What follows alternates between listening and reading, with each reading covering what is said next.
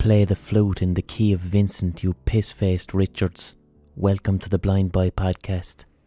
Fantastic feedback for last week's episode, where I had the wonderful Manchán Magan on to talk about to talk about fucking all sorts, man. So I got great feedback from that. It was wonderful to have Manchán on. I I liked it. Do you know? It didn't sound like it didn't sound like we were doing it over the fucking phone because we were. I have a new method of recording where it it sounded like we were in the same room. When I listened back to it, I was very happy with it, and I'm glad you liked it. And I can't wait to do more more interviews in that way. You know, I was afraid that I wouldn't be able to achieve kind of conversational intimacy with a person if I wasn't in the same room as them. But it doesn't seem to be an issue, so I'm looking forward to doing more of them. So welcome to the podcast, you cunts. Um, if you're a brand new listener, listen to some older podcasts. That's what I always suggest. If you're a regular listener, what's the crack? Um, I'm recording this at night time while the world is waiting to find out who's the next US president. So by the time you hear this, we'll probably know who the next US president is. And I'm sick of it. I'm just. I'm, I'm not. No, that's not fair. I'm not going to say I'm sick of it. I just it, it I just I just want to turn away from it. I just want to not think about it. I've I've been through a fair few fucking US presidential elections and this is the one that I'm least engaged with because I can't call it. I literally I cannot and would not try and call who has won. Simple as that. So I'm sure ye feel the exact fucking same. Ye feel the exact same. So this week's podcast is going to be about things I'd like to speak about that are not the US presidential election. So, thing I'd like to speak about that isn't the US presidential election number one is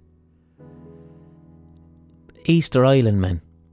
East Easter Island, who had quite a unique and strange process of electing their leaders, if you could call it that.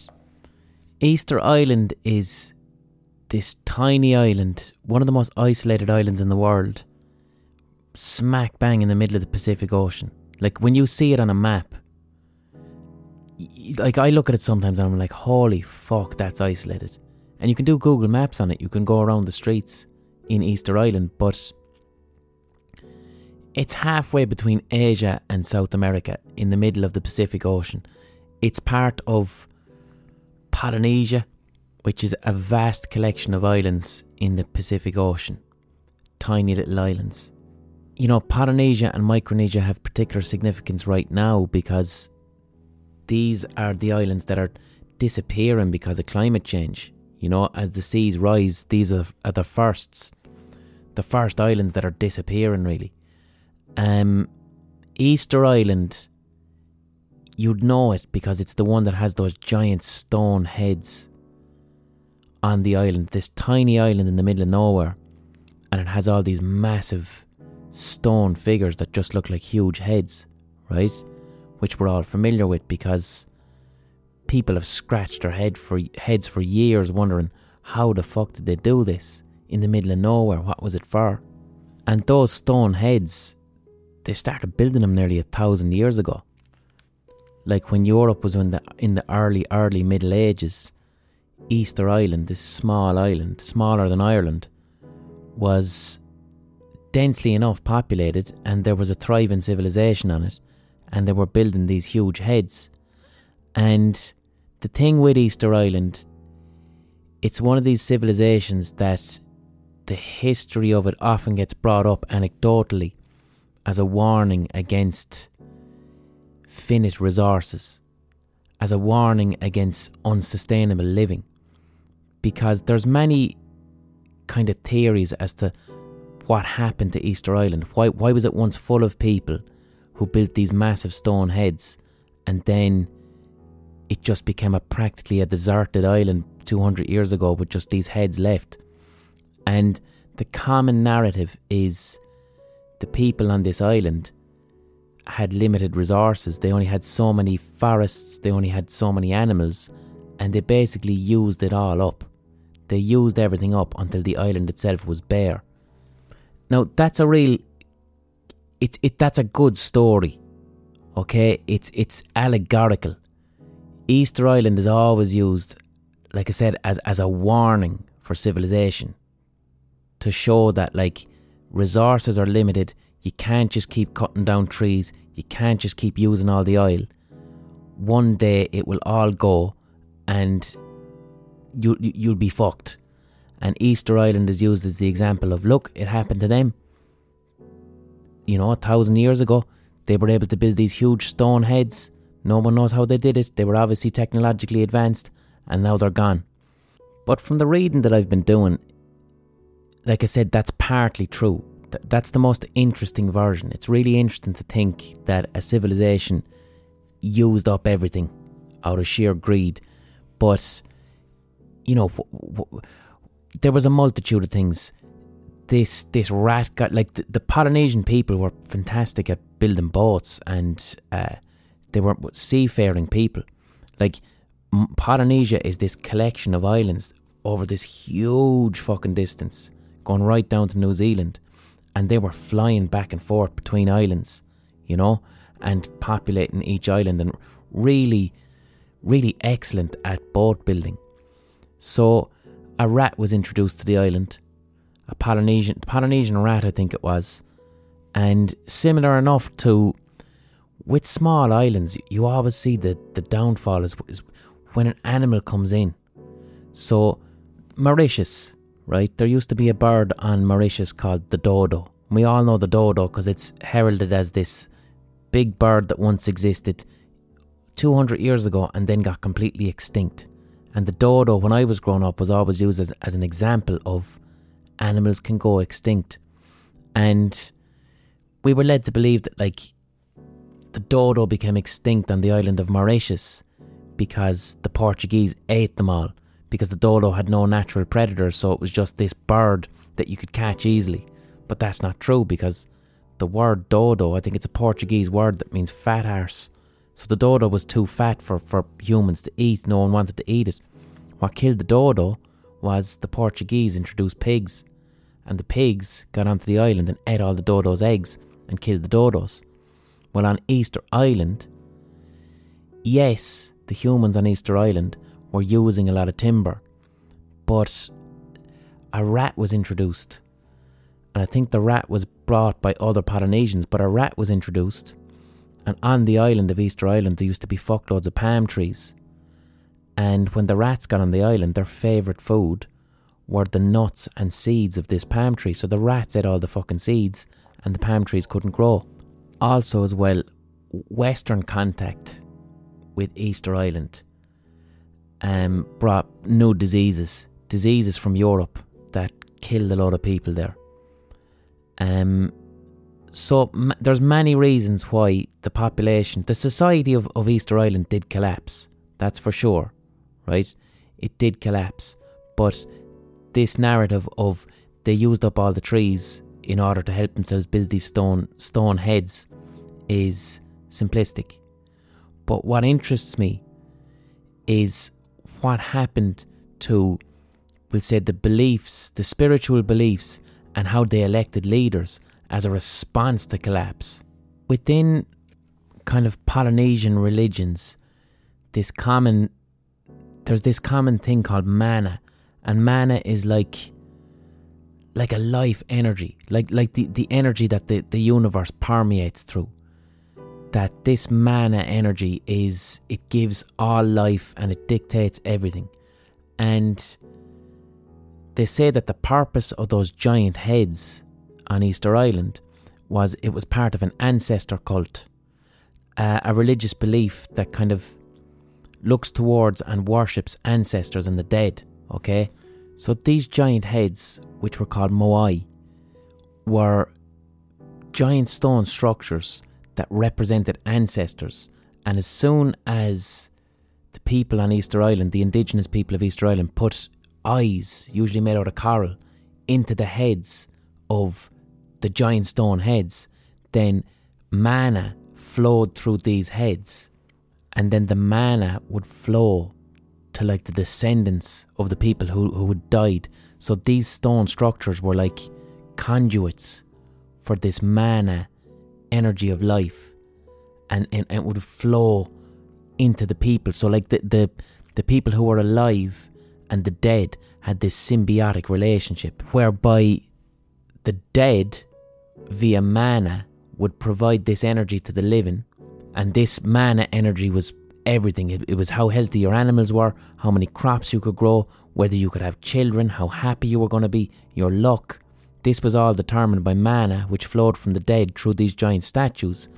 And then, through symbiosis, what the living had to do is they had to look after the dead via these statues by providing the right type of offerings and worship and respecting these giant statues. They then created this balance where mana could flow between the dead and the living. And that was the, the way of life, that was the dominant theory of reality on Easter Island until their society started started to collapse, until we'll say the rats were introduced in particular. When when the resources started to disappear, then they stopped building stone statues. Because you can imagine a village building these stone statues, that's a fucking huge deal. These are massive, massive, massive heavy things. A load of people would have had to have been involved. They don't know exactly how they they think they carved them out of mountains and then rolled them down on logs. But when the resources started to disappear, you would have had a lot of emigration as well. These are seafaring people, so a lot of them would have simply left the island and fucked off to Tahiti or somewhere near like that. So when the population declined and the resources declined, the theory of reality and the religious beliefs changed, right? With the more stressful conditions on the island, with less resources, less food, less trees, the people of Easter Island just they started to fight more. They started to become more warlike and more tribal and more competitive with each other because there was less resources. But then around the 17th century something interesting happened. They were still collapsing as a society. There was still a lack of resources. They stopped engaging in warfare. They stopped fighting with each other because I'm assuming it was it was too costly to be killing people. But I have a kind of a hot take too. I think there were so few people, less than a thousand, maybe a couple hundred on the island, that it, it was impossible for them to for different groups to dehumanize each other in order for warfare to exist, one side needs to, in, in their minds, completely strip the other side of humanity, and then that makes killing okay.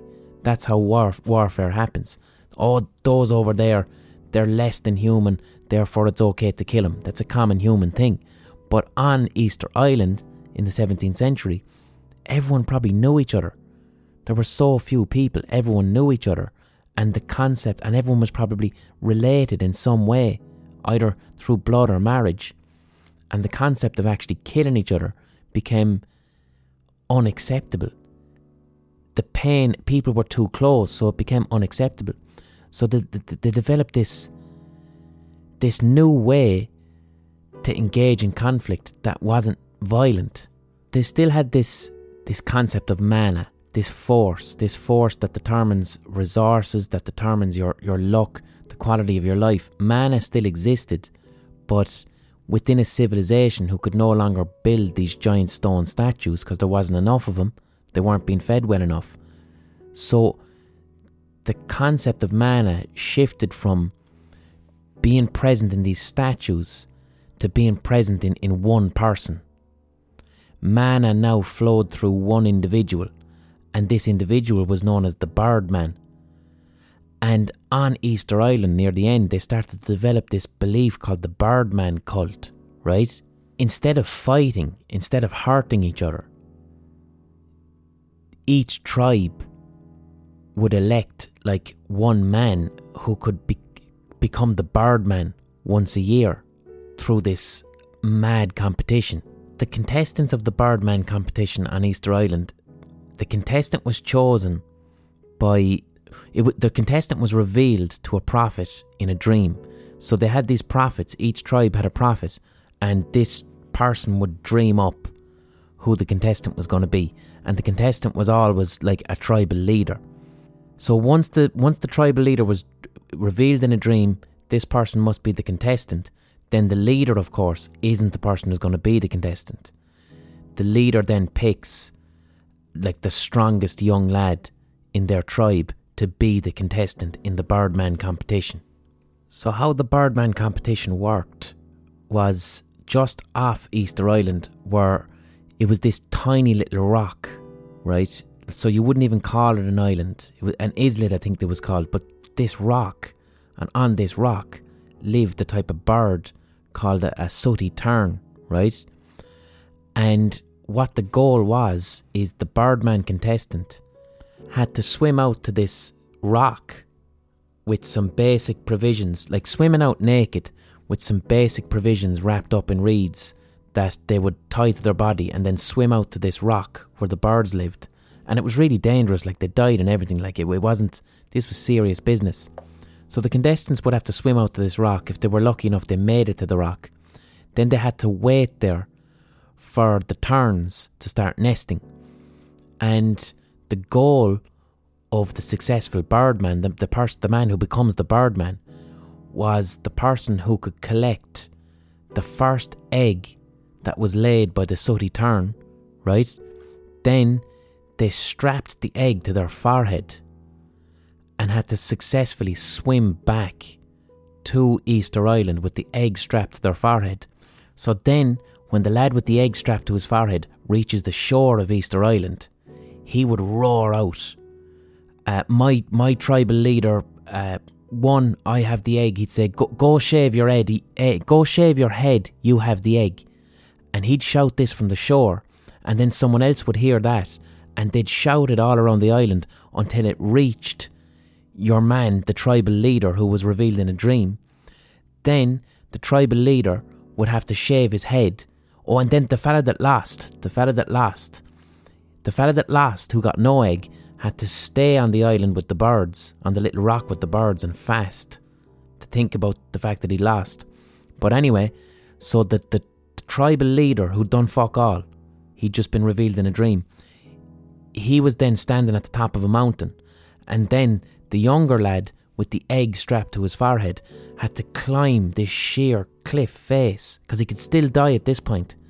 Had to climb to the top of the mountain and then present the egg to the tribal leader, who at this point had shaved his entire head and painted his face and body red. And this tribal leader now had all the mana, the mana energy that 300 years previously had been, you know, brought into these big stone heads. Now all the mana was in this tribal leader. All the other tribes had to give him gifts, had to give him resources.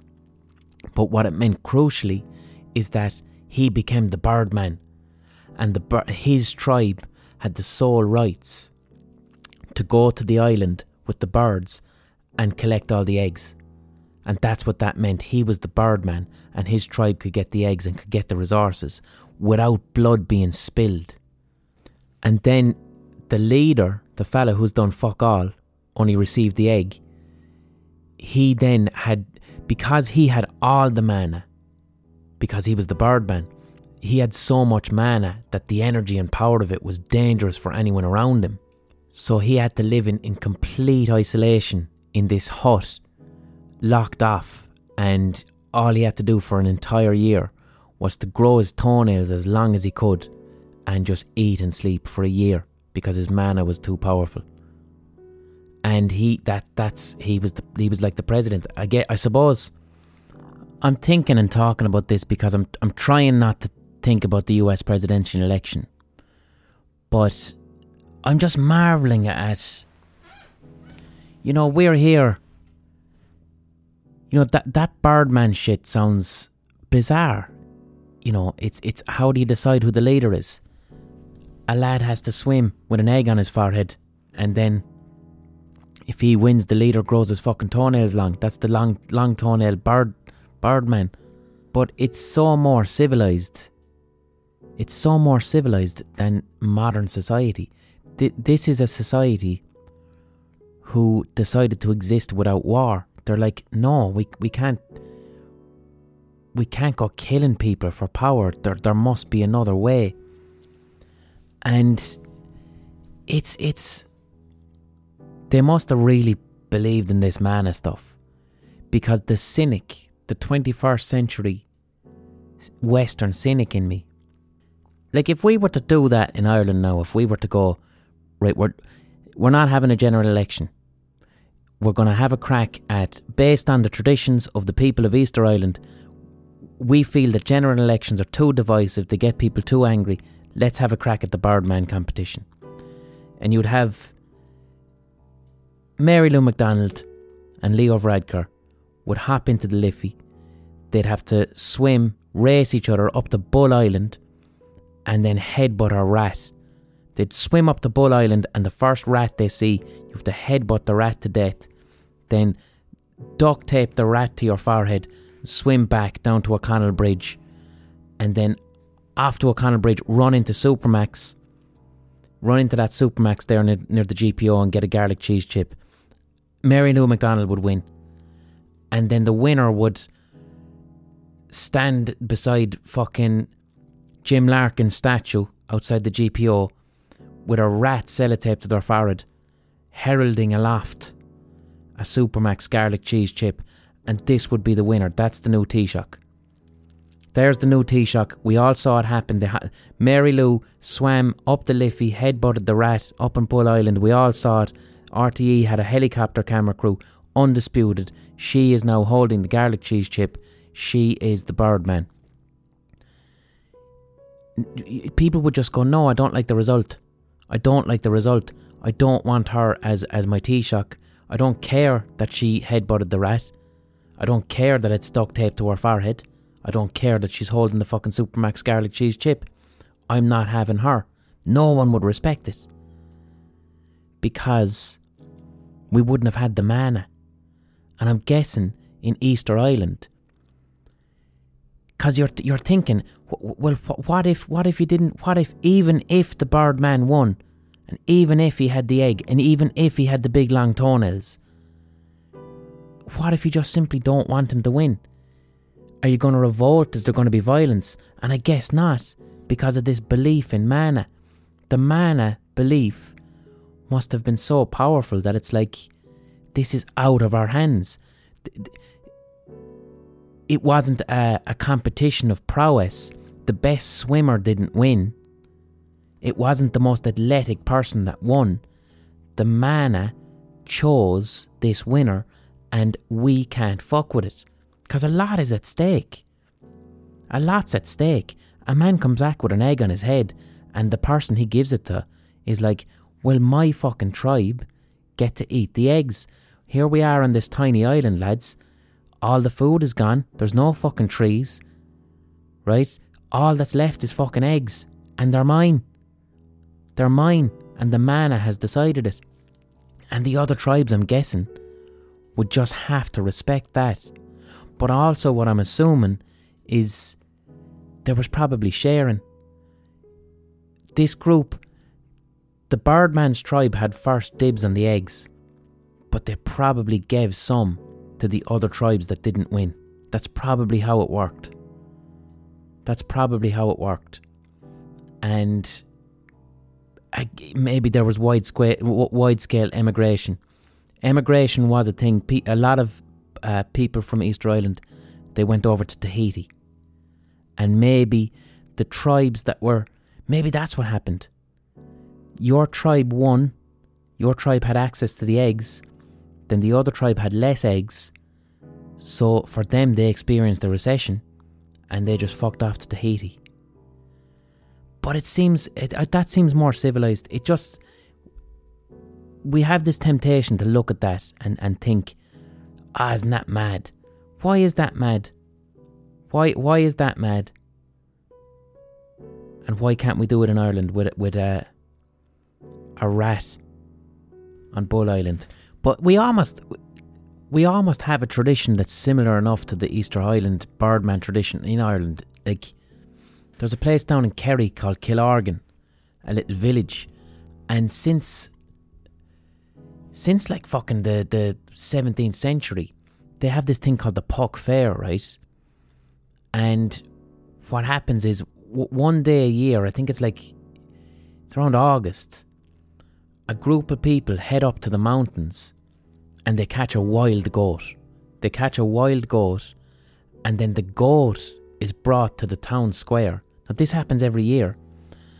And then they get like uh, a, a JCB or a crane, and they put they, they put a crown on the goat, and they elevate the goat high into the air in a cage, and everyone parties below for like three days while the goat is up there as a king. And this happens. This this I doubt it happened this year because of coronavirus, but it's been happening every year in Kerry since the 17th century. Or no, the 16 fucking hundreds. Now, when I first heard it, I, I'm I'm guessing what that is is like it's it's it's an Irish resistance, a type of an Irish resistance to the concept or idea of a monarch.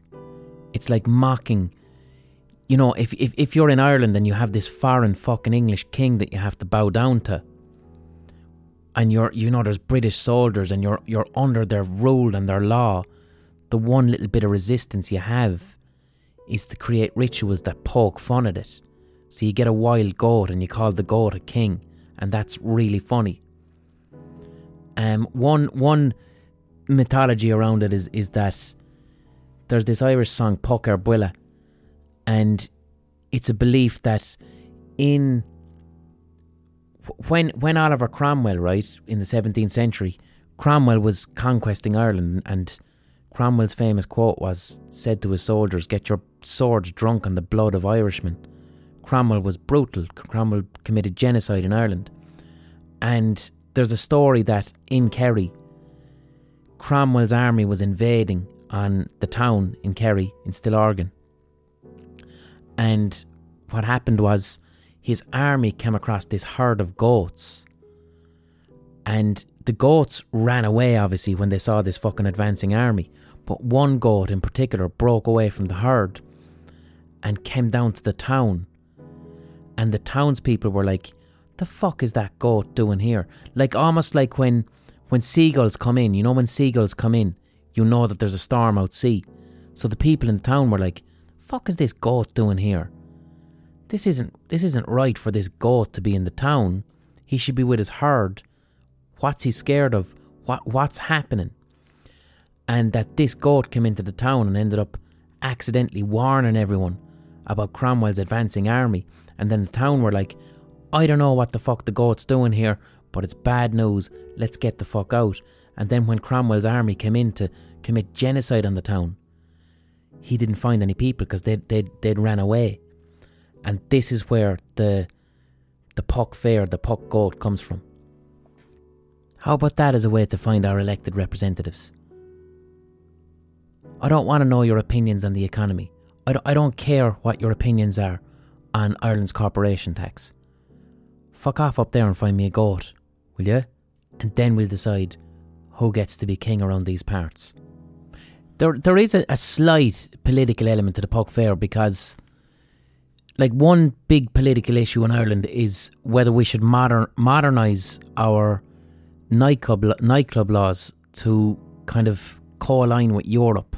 Like in in in Spain, pubs just the nightclubs just stay open all night. They just stay open all night until the morning, and people come and go. And people say that that's a healthier, smarter way to have nightclubs but in Ireland, we don't have that. Everything shuts down at 2 p or 2 a.m. But in fucking Killorglin, during the Puck Fair, the pubs stay open till 3 a.m. And it's not official. The guards just don't enforce it. So the only place where the where the pubs will stay open till 3 a.m. or longer once a year is in this little village in Kerry because of because of the fucking Puck Fair. So in a sense it's political. The law gets bent gets broken for one night because a goat is declared king. I think it's time now for an ocarina pause. A little pause because there's going to be some adverts inserted, and I don't want you getting a, a surprise and having your podcast hog ruined. So let's play the ocarina now.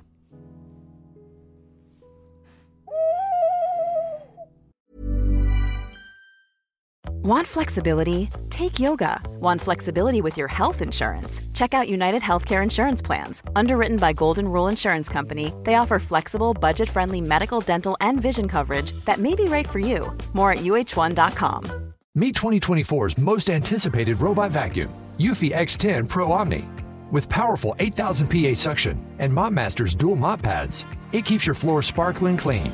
It's the winner of five Best of CES awards, and Digital Trends says it boasts almost all the same features as robot vacuums that cost twice as much. Want to know more? Go to eufy.com, that's EUFY.com, and discover X10 Pro Omni, the best in class all in one robot vacuum for only $799.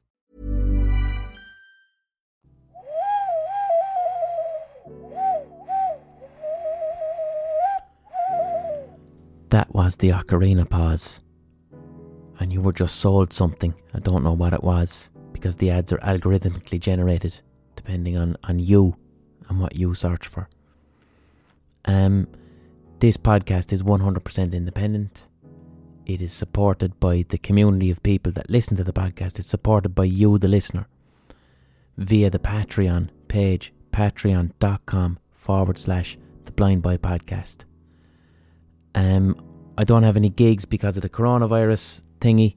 Coronavirus has impacted my industry quite heavily. So this is my sole source of income. This is my full time job. This is how I earn a living. I fucking love doing it. I absolutely adore doing this podcast. Um, so if you're if you're consuming it and you're enjoying it and you're listening to it and it's bringing you a distraction in your day, if it's bringing you meaning, just uh, consider paying me for the work that I'm doing. And you can do that the price of a pint or a cup of coffee. That's all I'm asking for. Patreon.com forward slash the Blind Boy Podcast. Become a patron of the podcast. It also keeps the podcast independent. If I'm too reliant on advertisers, then advertisers can ring me up and say, I don't like what you spoke about this week, speak about something else. I definitely don't want that situation happening. I have the power to say, fuck off, get off my podcast. I'll speak about what I want. So the Patreon keeps this independent as well, gives me full editorial control. Another thing about the Patreon model if you can afford it, if you can afford it, if you're enjoying this, you're listening to it, and you can afford to give me a pint or a coffee once a month, do. But what you're also doing, you're paying for someone who's listening to this who can't afford it, you're paying for them to listen. And then I'm earning a living, everyone's happy. And it's it's just a nice, lovely model that's based on soundness and kindness. I get to earn a living, and then people who can't afford to be giving me a pint once a month, they get to listen for free. Everyone's happy. Um, also, follow me on Twitch.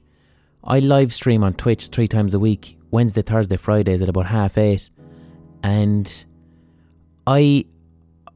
Twitch is good crack because you get to. If you log on when I'm logged on, you can chat to me live I play video games.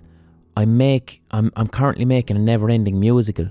I make music to a video game and sometimes I just chat, but it's great crack. I fucking love doing Twitch. Twitch is just unbelievably enjoyable and it's a real creative space and it's nice during the fucking pandemic as well. It gives me a sense of I it gives me a sense of fucking speaking to people. I don't get a chance to speak to people. I'm quarantined for fucking more than 6 months now, you know. So that's twitch.com forward slash the blind boy podcast. Recommend the podcast to a friend, share it, all that carry on. You know the crack. Alright? I do this shit every week because people come and go. People come and go from the Patreon, people come and go from Twitch, and this is my full time job. So I gotta do this or else there's no one paying bills. Yart. So what else do I want to talk about while not talking about the US presidential election. I want to talk about the folk music of Colombia. Now, as you know, if you listen to this podcast, I'm fascinated with music of all types. If I'm bored, I will literally just decide, I wonder what music sounds like in Colombia. And I will end up on a big long Spotify hole and a YouTube hole and Wikipedia finding out about Colombian music. Or then I might decide, what does Peruvian music sound like? what does music sound like in Chile? So I went through a phase of, of listening to the traditional music of pretty much every country in the world. just for crack because I find that enjoyable and as like I like hearing how different music is influenced by the physical environment, by the politics, by the the people who came and went, how certain music from here can sound like certain music from there. And with all of music in South America, you can kind of, I can hear all the different folk musics and it can make sense. It's usually a, a mixture of indigenous music from the area, West African influence because of the transatlantic slave trade, and then a little bit of European. And this is present in all the different musics that you find around South America, and they're all different. But then with Colombia, Colombia is is the one that stands out as going. This this doesn't sound like any other folk music in South America. What the fuck is going on with Colombia that it sounds so radically different to everything around it? I'll play you a little example.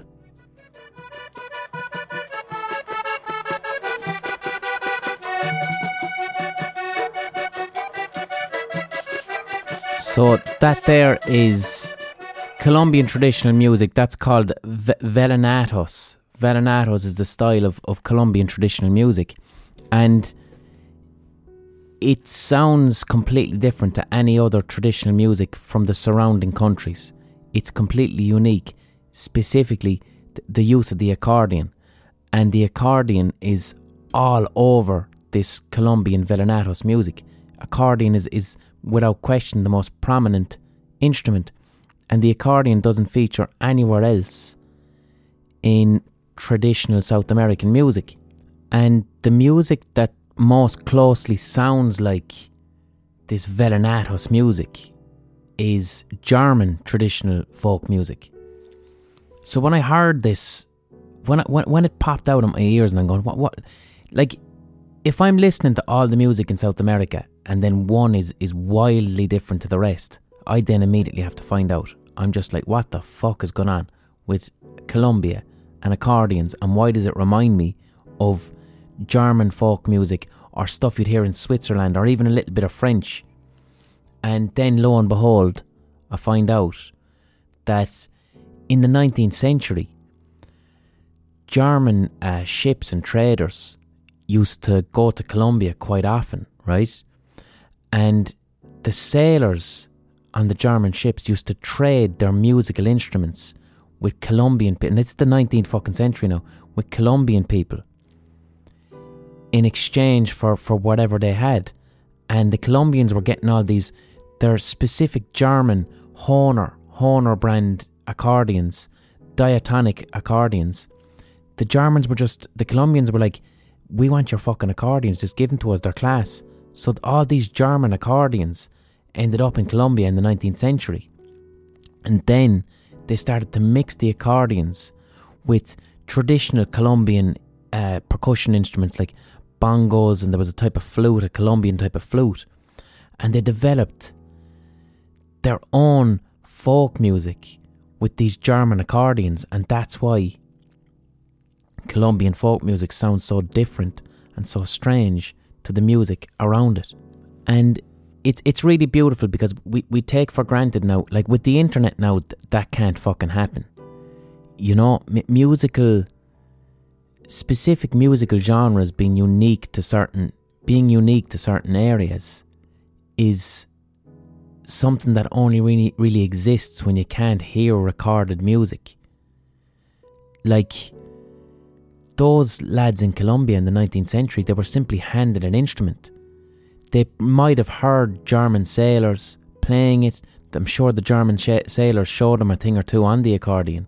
But ultimately, they're existing in isolation with one instrument, and this gets the offshoot into com- something completely new, some completely new thing. A- almost like the influence that, I mean, certain ingredients would have had on cooking like the tomato. The tomato came from South America and made its way over to Italy. What's the tomato do to Italian cooking? Italian cooking is nothing but fucking tomatoes now, you know? What would Italian cooking be without tomatoes?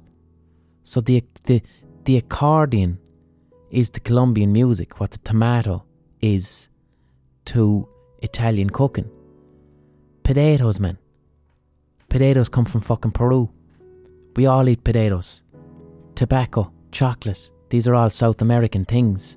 And we refer to this as the Columbian Exchange. That's what it's called because of Christopher Columbus. The Columbian Exchange is when a load of fruits and veg and animals and livestock went between the Americas and Europe and changed how we how we eat and how we live.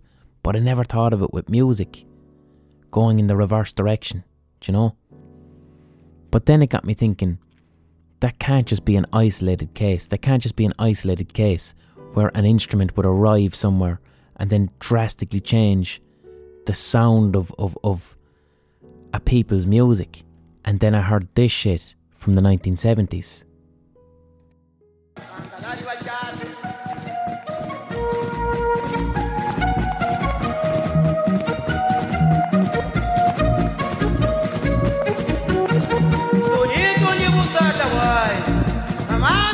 So that there is music from a place called Cape Verde, right? And Cape Verde, it's this island off the west coast of Africa. And again, I would listen to traditional music from many different parts of Africa. In particular, I'm interested in, in music from West Africa because the traditional music of West Africa and up around Morocco as well, North Africa, uh, Gnawa music it's called, you can hear in West African music the roots of blues and jazz. And I have a particular interest in that. But then I start listening to music from Cape Verde, and it's radically different, radically different to everything else around it. In particular, I'm listening to that and I was going, fuck me, is that a synthesizer? Because I thought it was some. Sometimes weird stringed instruments can sound electronic. But it wasn't. I'm like, that's definitely a synthesizer. And then I went listening to more music from the 70s from Cape Verde. And it was.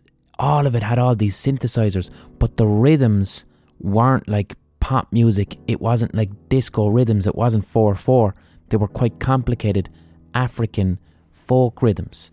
So immediately that gets my senses tingling. I'm like, I need to find out what the fuck is going on here. What is going on that this music from this African island, this West African island, is using electronic instruments, and I'm not hearing this in other music from that period in any other part of West Africa. What strange thing has happened here in Cape Verde? Is it like Colombia? Is it like Colombia with the accordions? And my senses were correct. So it turns out in 1968, right, this ship left Baltimore. Now, I don't know what Baltimore was it. Was it Baltimore in the US or Baltimore in Cork? I can't find that out. I'm going to assume it's the US because it's 1968. So this ship left from Baltimore in the US. Yeah, Baltimore is coastal in the US. It left Baltimore in the US, most likely, and it was heading for Rio de Janeiro down in Brazil. So, leaving east coast of America all the way down to Brazil. And then the ship went missing. And I mean really missing. I'm talking fucking months. No one could find this thing. Now, the journey from Baltimore to Brazil is, is a fairly straight line down. So the ship drifted all the way east until it eventually reached West Africa. And the ship ends up four months later, right? The crew are nowhere to be found. And the ship ends up on the coast of this little island, Cape Verde, off West Africa. And it turns out the ship was going from Baltimore to Rio de Janeiro because in Rio de Janeiro in 1968, there was supposed to be this huge exhibition of electronic music instruments because they would have been a massive novelty in 1968. They would have been a novelty, they would have been incredibly expensive, ridiculously expensive, prohibitively expensive. Like to own a synthesizer in 1968, you'd want to be fucking either a very wealthy musician or a studio might buy one or a university might buy one. And they were heading down to Brazil and the ship gets fucking lost. So the ship ends up wrecking just outside Cape Verde. So then the police commandeer the ship, and it's like, well, the crew's not around. Fuck it, let's open up the ship. And they open it up, and inside it, they find hundreds of like Moog synthesizers, Rhodes pianos, organs, all these cutting edge, high end electronic instruments wash up on the shore of this small, tiny West African island. And the leader of the country at that time, the leader of, of uh, Cape Verde, he was anti colonial. So this anti colonial leader was like, well, fuck it, if a, if a ship washes up on my shore, I'm taking what's inside it. So the leader basically took all of the synthesizers, all of the organs, and decided that they were to be equally distributed to all the schools in Cape Verde. So now all of a sudden in this quite this this poor nation, you have all these kids and they're playing traditional Cape Verde uh, West African songs, but now they've got cutting edge synthesizers in the classroom. And what you end up with is this early 70s. I don't know, like, some people call it space echo music. It's unlike anything else. Because these people in Cape Verde, they've never heard electronic music, they've never heard a synthesizer. It's the late 60s, early 70s. They've simply been given. The, the, the people there thought the ship fell from the sky. That's they said, the ship fell from the fucking sky.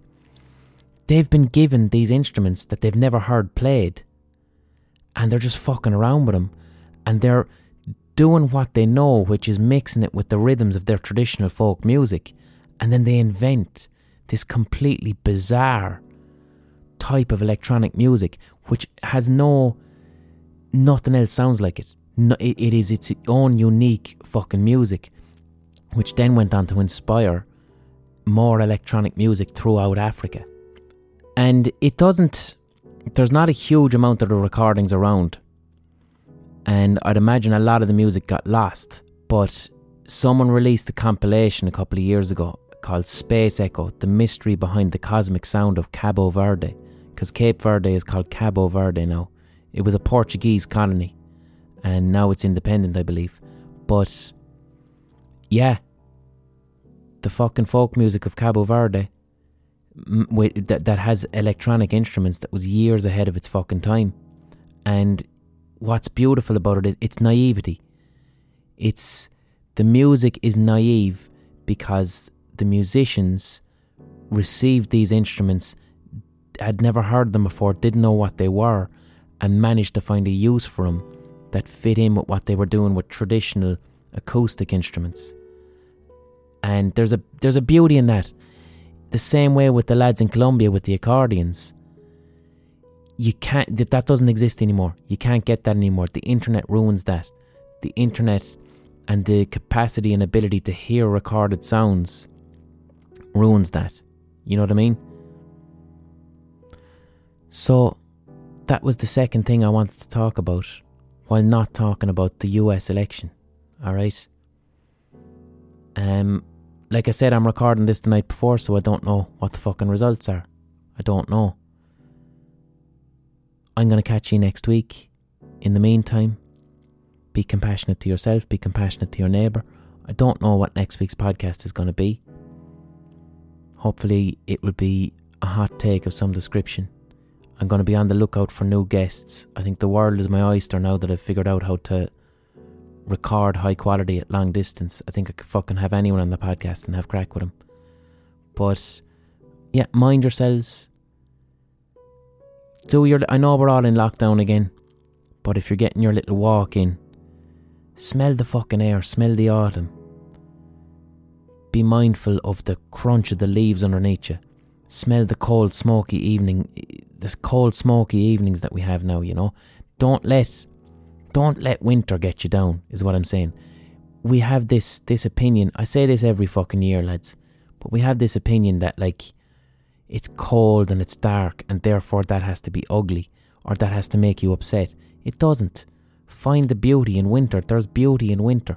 Look for it. Find it. Do you know what I mean?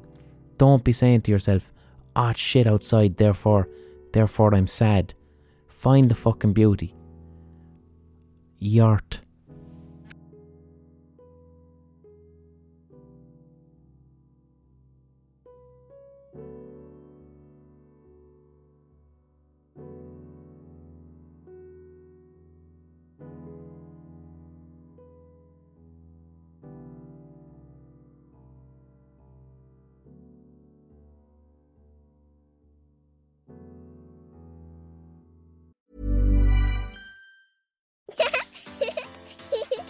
Tired to clean your floors after playtime? Forgot to vacuum before your friends bring their little ones over? Let Eufy X10 Pro Omni help. Powerful 8000 PA suction removes debris, and MopMaster dual mop pads scrub away stubborn stains with ease. Save time and keep your floors cleaner. Want to know more? Go to eufy.com, that's EUFY.com, and discover X10 Pro Omni, the best in class all in one robot vacuum for only $799.